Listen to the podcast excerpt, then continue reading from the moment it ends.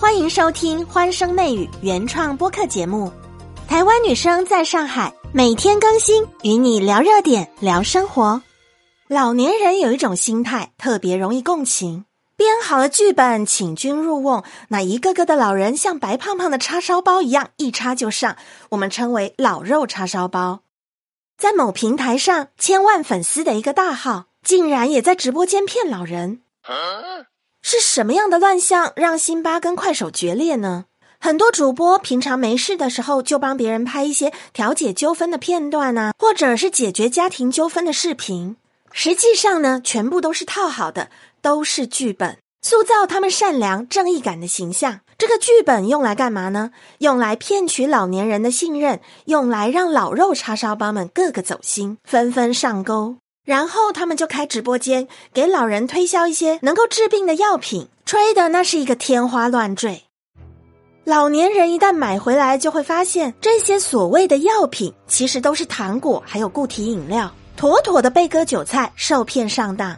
问题是呢，很多子女还劝不动父母，你想退货都退不了，只能眼睁睁的看着父母前仆后继的被当老肉叉烧包。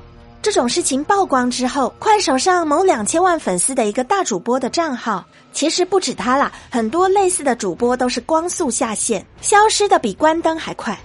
辛巴上周在直播的时候就怒喷快手，他说：“你们不应该把流量给那些搞剧本编排的人啊！这些打着情感主播招牌的，都是挂羊头卖狗肉，专门骗老人的钱。那你们这些跟咪蒙有什么不一样呢？”你们宁可把钱给这类的主播，也不给我。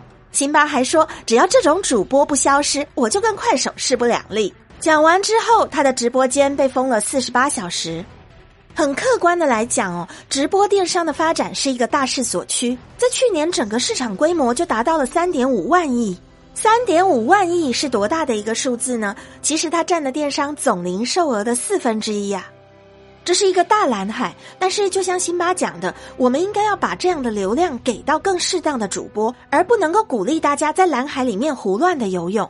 各种乱象应该要治一治，专挑老人下手，编写了剧本，反复演练，以买神药为幌子诱惑老人，赚取中间的暴利跟差价，把老人的养老钱骗走。这就是新一代剧本杀的套路。其实说穿了，根本就是诈骗杀。今年三月五号，发生在江西的剧本杀，当时成功的让一位大妈成为老肉叉烧包。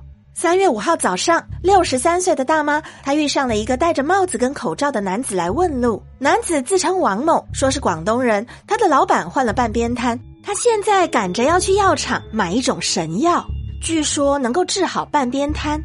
这个时候，另外一位在剧本上已经写好的徐某就出现了，他骑着摩托车跑出来说他认识路。那这个王某就说：“我给每个人两百元，让大妈跟徐某一起带路，带自己去买神药。”在途中，徐某就说：“哎，王某，你是不是来某药厂讨债啊？”跟着剧本的安排，把王某留在原地等待，然后自己跟大妈前往药厂。没走多久，徐某就认出路旁的一名胖胖的男子，告诉这个大妈：“这个男子就是药厂老板的外甥。”意思就是说他懂行。胖男子出现，掏出一颗神药。他说：“外面卖每颗一百元，现在我卖给你们，每颗只要八十元。”接着按照剧本，徐某带着大妈回去找王某，说每颗药卖一百元。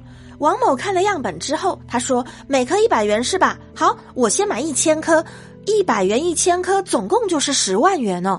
药到手之后，他就付钱。”徐某就开始劝这个大妈：“哎，你拿钱跟我一起去买药，然后我们一起卖给王某。你看，每一颗我们可以赚二十元。”这个大妈就经不住诱惑了，双手呈上三万六千元的养老钱。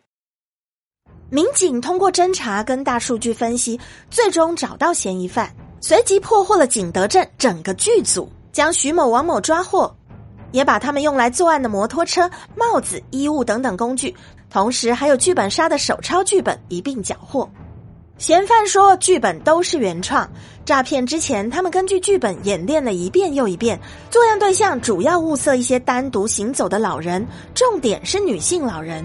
作案用的神药药丸是把外包装去除之后的大活络丸。家中的老年人有女性的，我们要格外注意啦，千万别让他们成为老肉叉烧包。对于诈骗剧本杀，你怎么看呢？欢声媚语，我们下集见。现在就订阅专辑。可别错过最有趣的热点话题啦